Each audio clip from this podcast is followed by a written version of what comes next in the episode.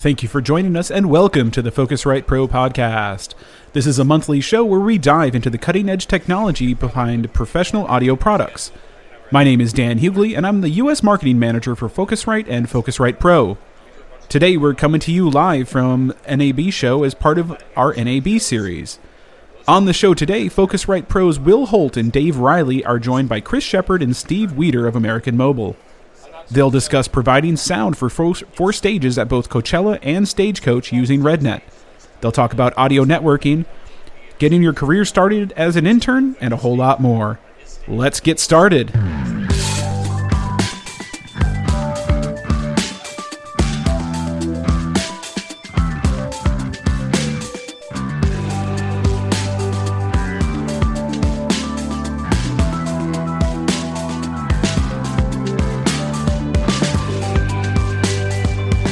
Everybody, this is Dave. I'm at the Focusrite booth at NAB.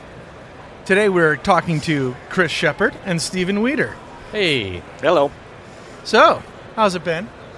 it's been a while since I seen you. It's been a couple of years. Decade? No, not, that long. Hasn't been that long. I've known you 17 years. Oh my goodness. Yeah. You're that old now. Oh, I'm that old. you were always but a year a year and 2 days older. One day. Oh, that's right. Our birthdays are so close. We used to go out and celebrate them together a couple times. I remember that now. And not with too many cocktails. It was very That's what I appropriate. remember. Very appropriate. Steve's the inappropriate one. Always. We also have Will with us. Hi. Mr. Will Holt from Focusrite. Good to see you guys. So, what's going on with American Mobile now? Well, we're tomorrow about to load into Coach, and uh, that's a three-week venture for us. We uh, we load in and do four stages this year, and so we do three of a multi-track, all with RedNet equipment, and it is uh, so 64 channels of RedNet preamps, and obviously a MADI converter at each stage. Yeah, they're all identical racks, which is really nice with the Focusrite stuff, interchangeable. But the um, it's it's to be able to keep up with the channel counts. The channel counts are so high now, so a lot of times 64 will cover it. If we need more, we just park another rack next to it, run an Ethernet cable to it, and we're 128.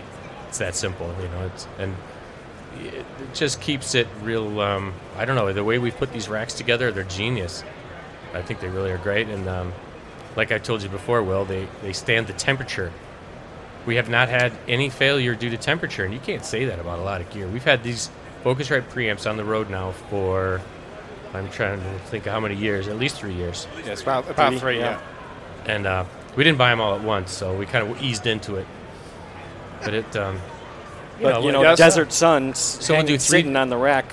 So Yeah, that's three days of shows. You know, three days of shows, and uh, eh, basically you're doing eight to ten bands a day. So you do the sound checks in the morning, save all those preamp levels, and with it working so well with Avid, it saves the preamp levels. You go into the show, you do your line check, and the first song is maybe a little squirrely, and gets better after that.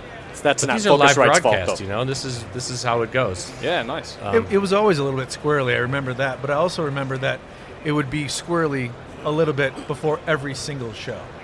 Well, you had to reset all these things manually. I mean, you would be over on the preamps and, you know, hopping around like a bunny trying to get the preamp levels set properly, even if we had notes, because everybody plays differently. Yep. Uh, and now it's just uh, so much more forgiving. Mm.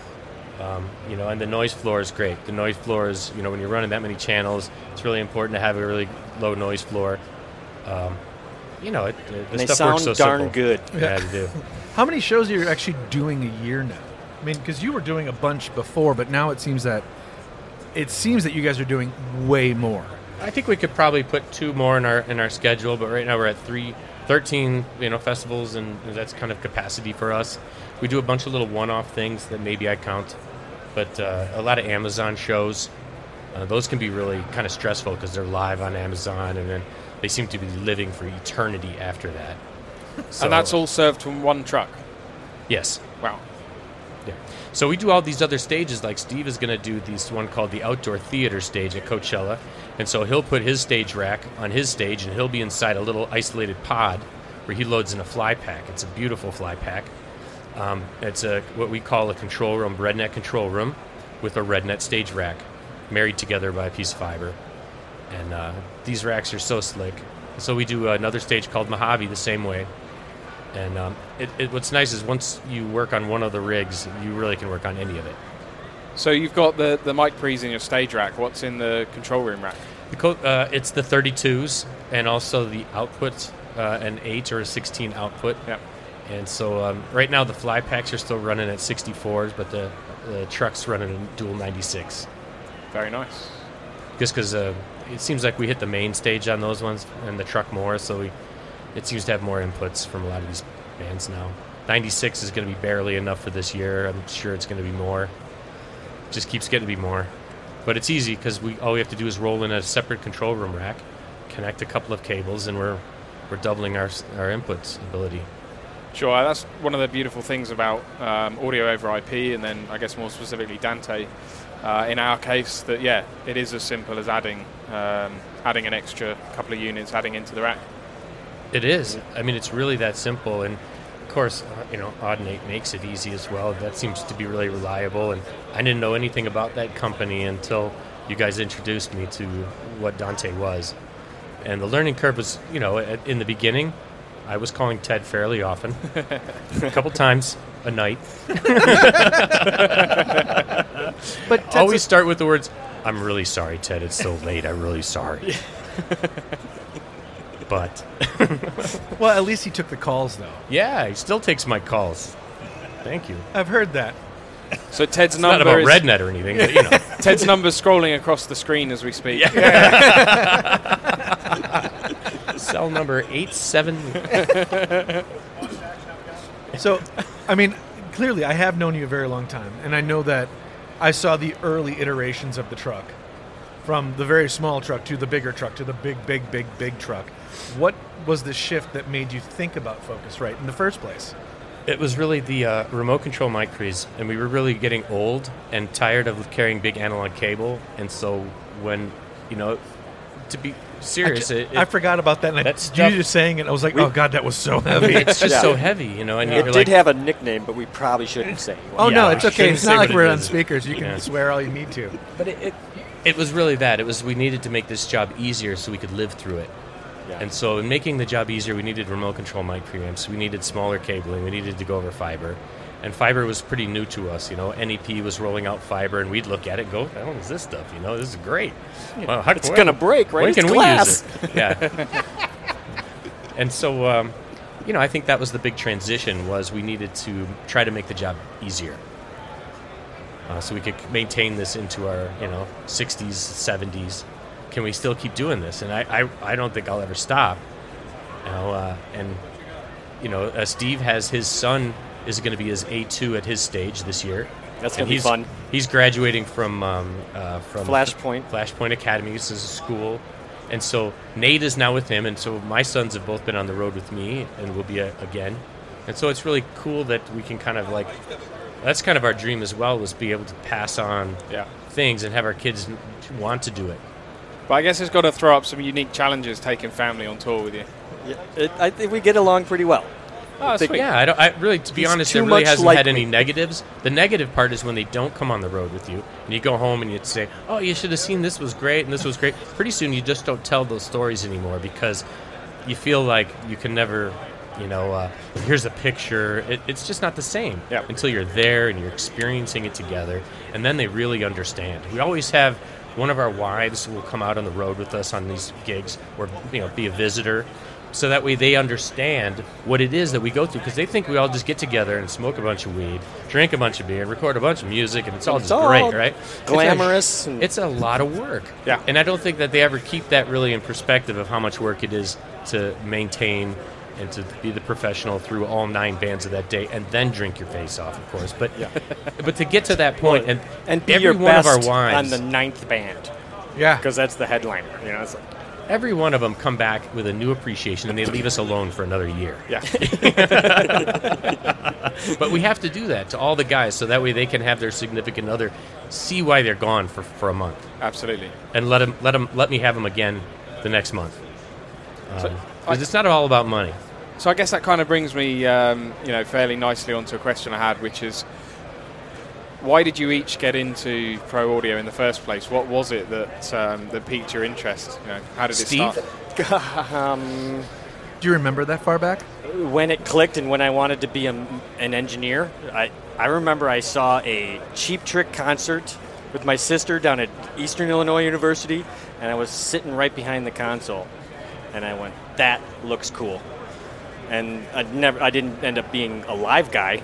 Went into the studio, but that was the spark.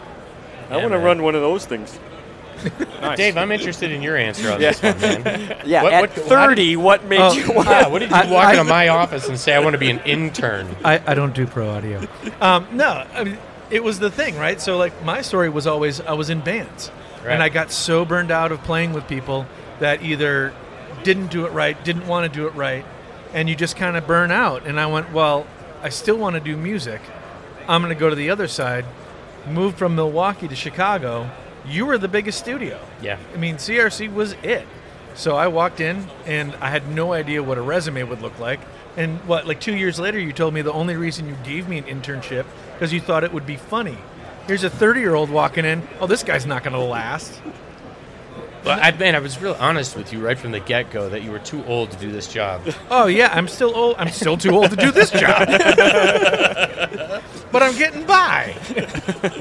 And you know what? It, was really because you were from Wisconsin. That was why I even had the interview with you, is because you said you know you're like from Milwaukee. I'm like, okay.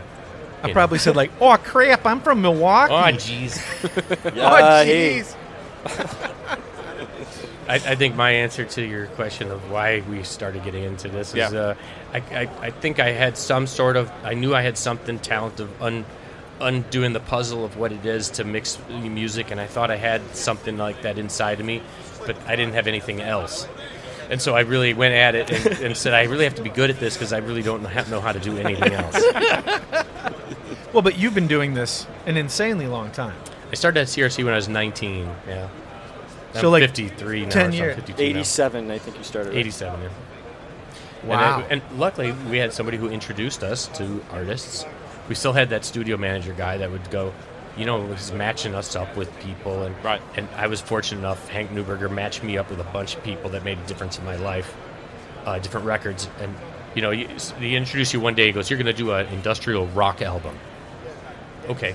I don't even know what an What uh, rock What is what is that? but I learned, and I, I met fantastic people. I mean, you think about all the artists you get a chance to work with Yeah. just because somebody put you together. You know, Well, you I did a just- How Resi- many records did you do with KMFDM? twelve. We did twelve albums Twelve. together, but and that was just the thing. You know, there's a lot, and, and there was a lot of people you get introduced to out of chance, and those chance relationships. Sometimes, if you're good enough and you can you can keep up with them, that's the main thing. They don't want to wait. If you can keep up with them, so their ideas can keep flowing, you can be with them again the next time. Because man, they don't like. Nobody likes to wait. No, You know, no. so it's really, it's really, it's key. Yeah, I think that's some pretty sound advice there for anyone uh, anyone who might be listening that wants to get into the industry. That there's a few different stories there. You got um, Dave, you obviously came into it later in life, and you know, Geriatric times. I don't know about that, but yeah, and then yeah, different stories for each of us. Yeah, very cool. There's one thing about Dave I did want to mention. He's not going to. It's not going to get worked in here the other way.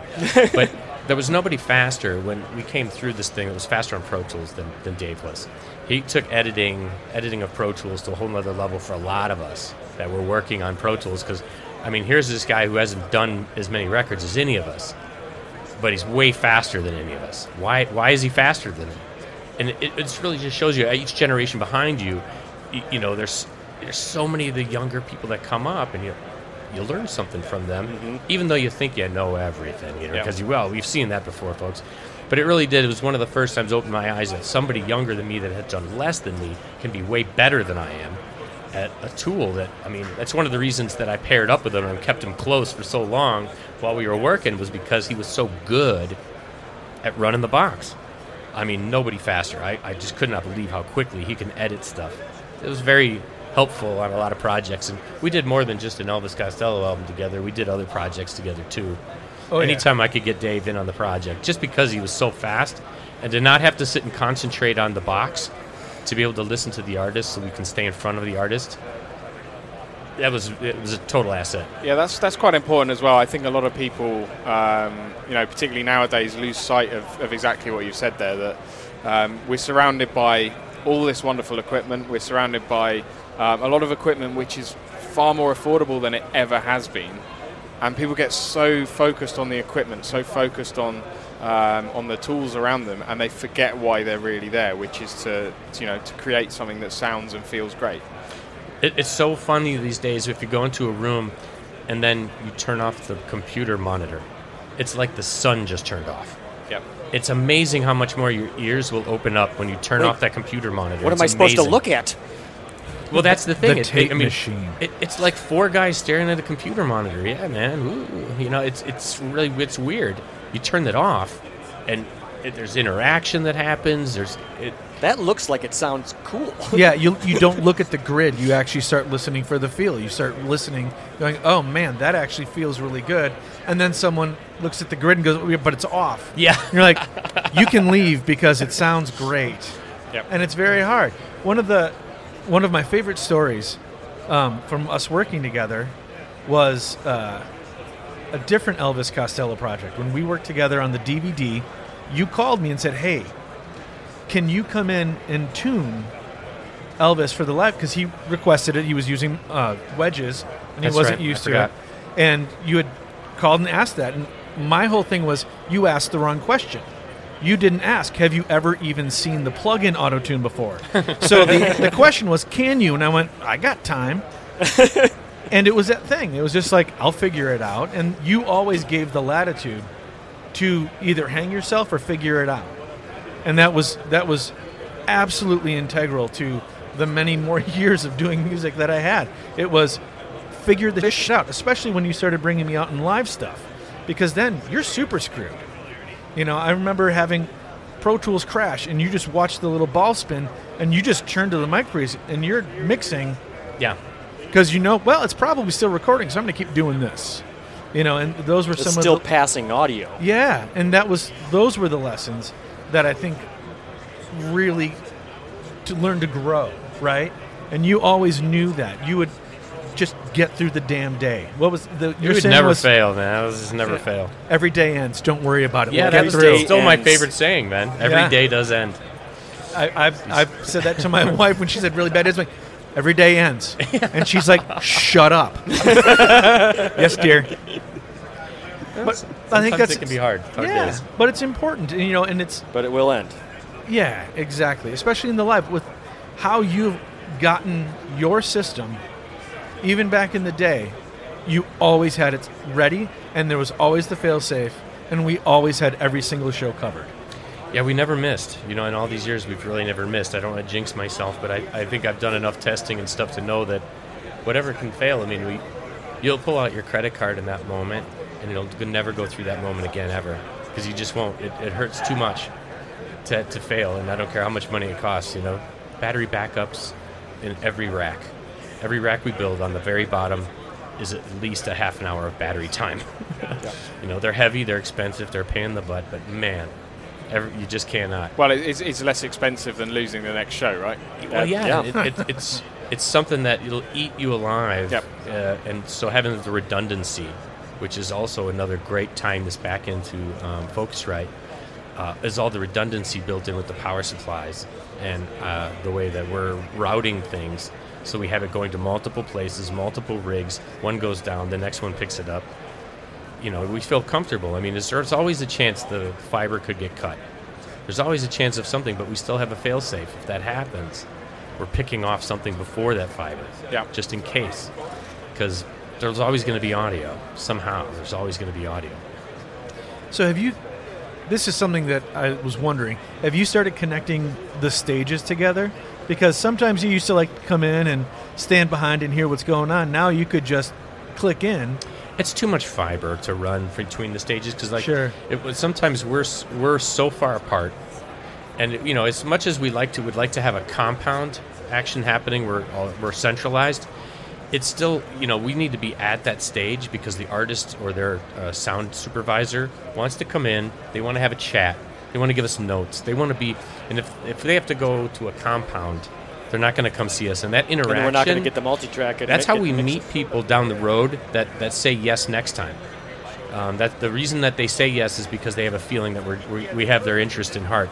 We're not trying to make our record; we're making their record, Uh, we're just we're trying to emulate what they've already done. We're trying to make sure that that goes to broadcast.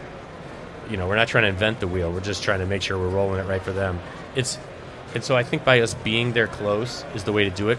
We have tr- we have jumped on different uh, you know fibers that are already run in the field in order to get some backing around and stuff like that. There's certain circumstances. Steve starts doing the A1s now. It's something that's different from what you he where he's taking all of our stages Okay. and he's taking it inside the video truck. And I just knew he's got a semi now. I'm not sure he knew that. Does he really? Yeah, he, had, he bought the Monday Night Football truck. wow. Yeah, you should see it. It's pretty unbelievable. Pretty cool. And so it, it's, uh, and so yeah, Steve's in there listening to all of us, and so at the end of the night, he can give us feedback on, you know, who's, you know, who's louder. I give him an extra money at top to make me a little bit louder. But Is that why? Is that why you're coming through Because louder? you know on the the cams right louder is better. Yeah, uh, it is. The louder louder. Louder is is better, better. and so I, I like to be the loudest. So, you- you know, a little extra cash. But the, so yeah, he gets to he gets to listen to all of us, and there's still the competition. Of course, we always are competitive between each other, friendly wise. It's because I'll get to do Cage the Elephant one week, and he'll get to do him the next week or next best. And so we we always want to be the best at each band, and uh, and so it's there is always friendly competition, but it's always been that way. I always want to do my best because he could be listening. Chris could be listening, and I want he'll it to be say, great. "What was up with that one?" You know, it, it's funny because the live thing was always so. Beforehand, it was very difficult, and it was like, okay, here we go, we're gonna do it. And then afterwards, it was like, oh god, we're done. But during it was always so exciting and incredible. It never felt like work, No. ever, Yeah. No. unless someone kicked out the power, Yep. or like there was a devastating failure on stage. But we always knew we were fine.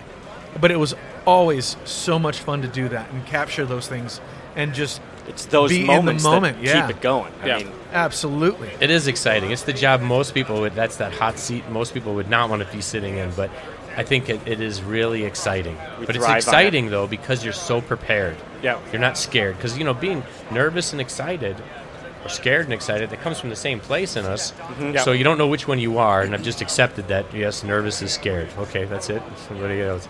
But it's also excited, and uh, as long as you've done all your homework and done everything you can to make sure that you're fail safe, Yeah. then you can really enjoy the show, listen to the song. But that also means knowing the songs too. You've got to do your homework know the songs before they come up. You know, otherwise you're just winging it. But all of those, um, you know, all of those feelings you mentioned, so nervousness, um, excitedness, um, fear, they all come, as you say, they come from the same place, but they all come from a really important place, which is that you care about what you're doing, you care about the job that you're providing. If you didn't care, you probably wouldn't feel those things, but you also wouldn't be doing an excellent job, you know, to, to Yeah. the capability that you, you can do. So, just want it to be great. yeah. I've learned that the more experience we have, the more fear we have. Because when we were early on, we didn't know what to be scared of. yeah. We were ignorant. No, but it's true. Life was bliss. You know what I mean? Oh, this is great. You know, we just didn't know what to be scared of. Now we What's- know what to be scared of, so we're really scared. now. what could possibly go wrong? Yeah, exactly. Right. Wait, there's this and that. Yeah. Well, it Yeah, used to be that there was, you know, maybe 30 people listening, you know, and then there was maybe hundreds, you know. I remember we used to high five when it would be maybe a thousand people listening. But now, when, by the time the second or the broadcast of Coachella is over with, you know, and, and China's done the rebroadcast, it's two, three, four million people have listened to the broadcast. And so we were always just excited to have people listening to what, what we were doing. And now they're really listening. And, Ooh, uh, how many people fun. are So it- listening? So it, get, it, it gets fun because then what you're doing feels more important because it Yeah. actually has some more impact, you know? And the artists actually listen back to it and we Yeah. get notes back from them or feedback or thank yous. And there's nothing better than having a, your broadcast go out and then getting a thank you a week later from the artist saying that was the best live broadcast mix we've D- ever had. does that happen frequently? Not enough. Oh, no. Not enough. And it- Frequently, frequently would not be the word I would use.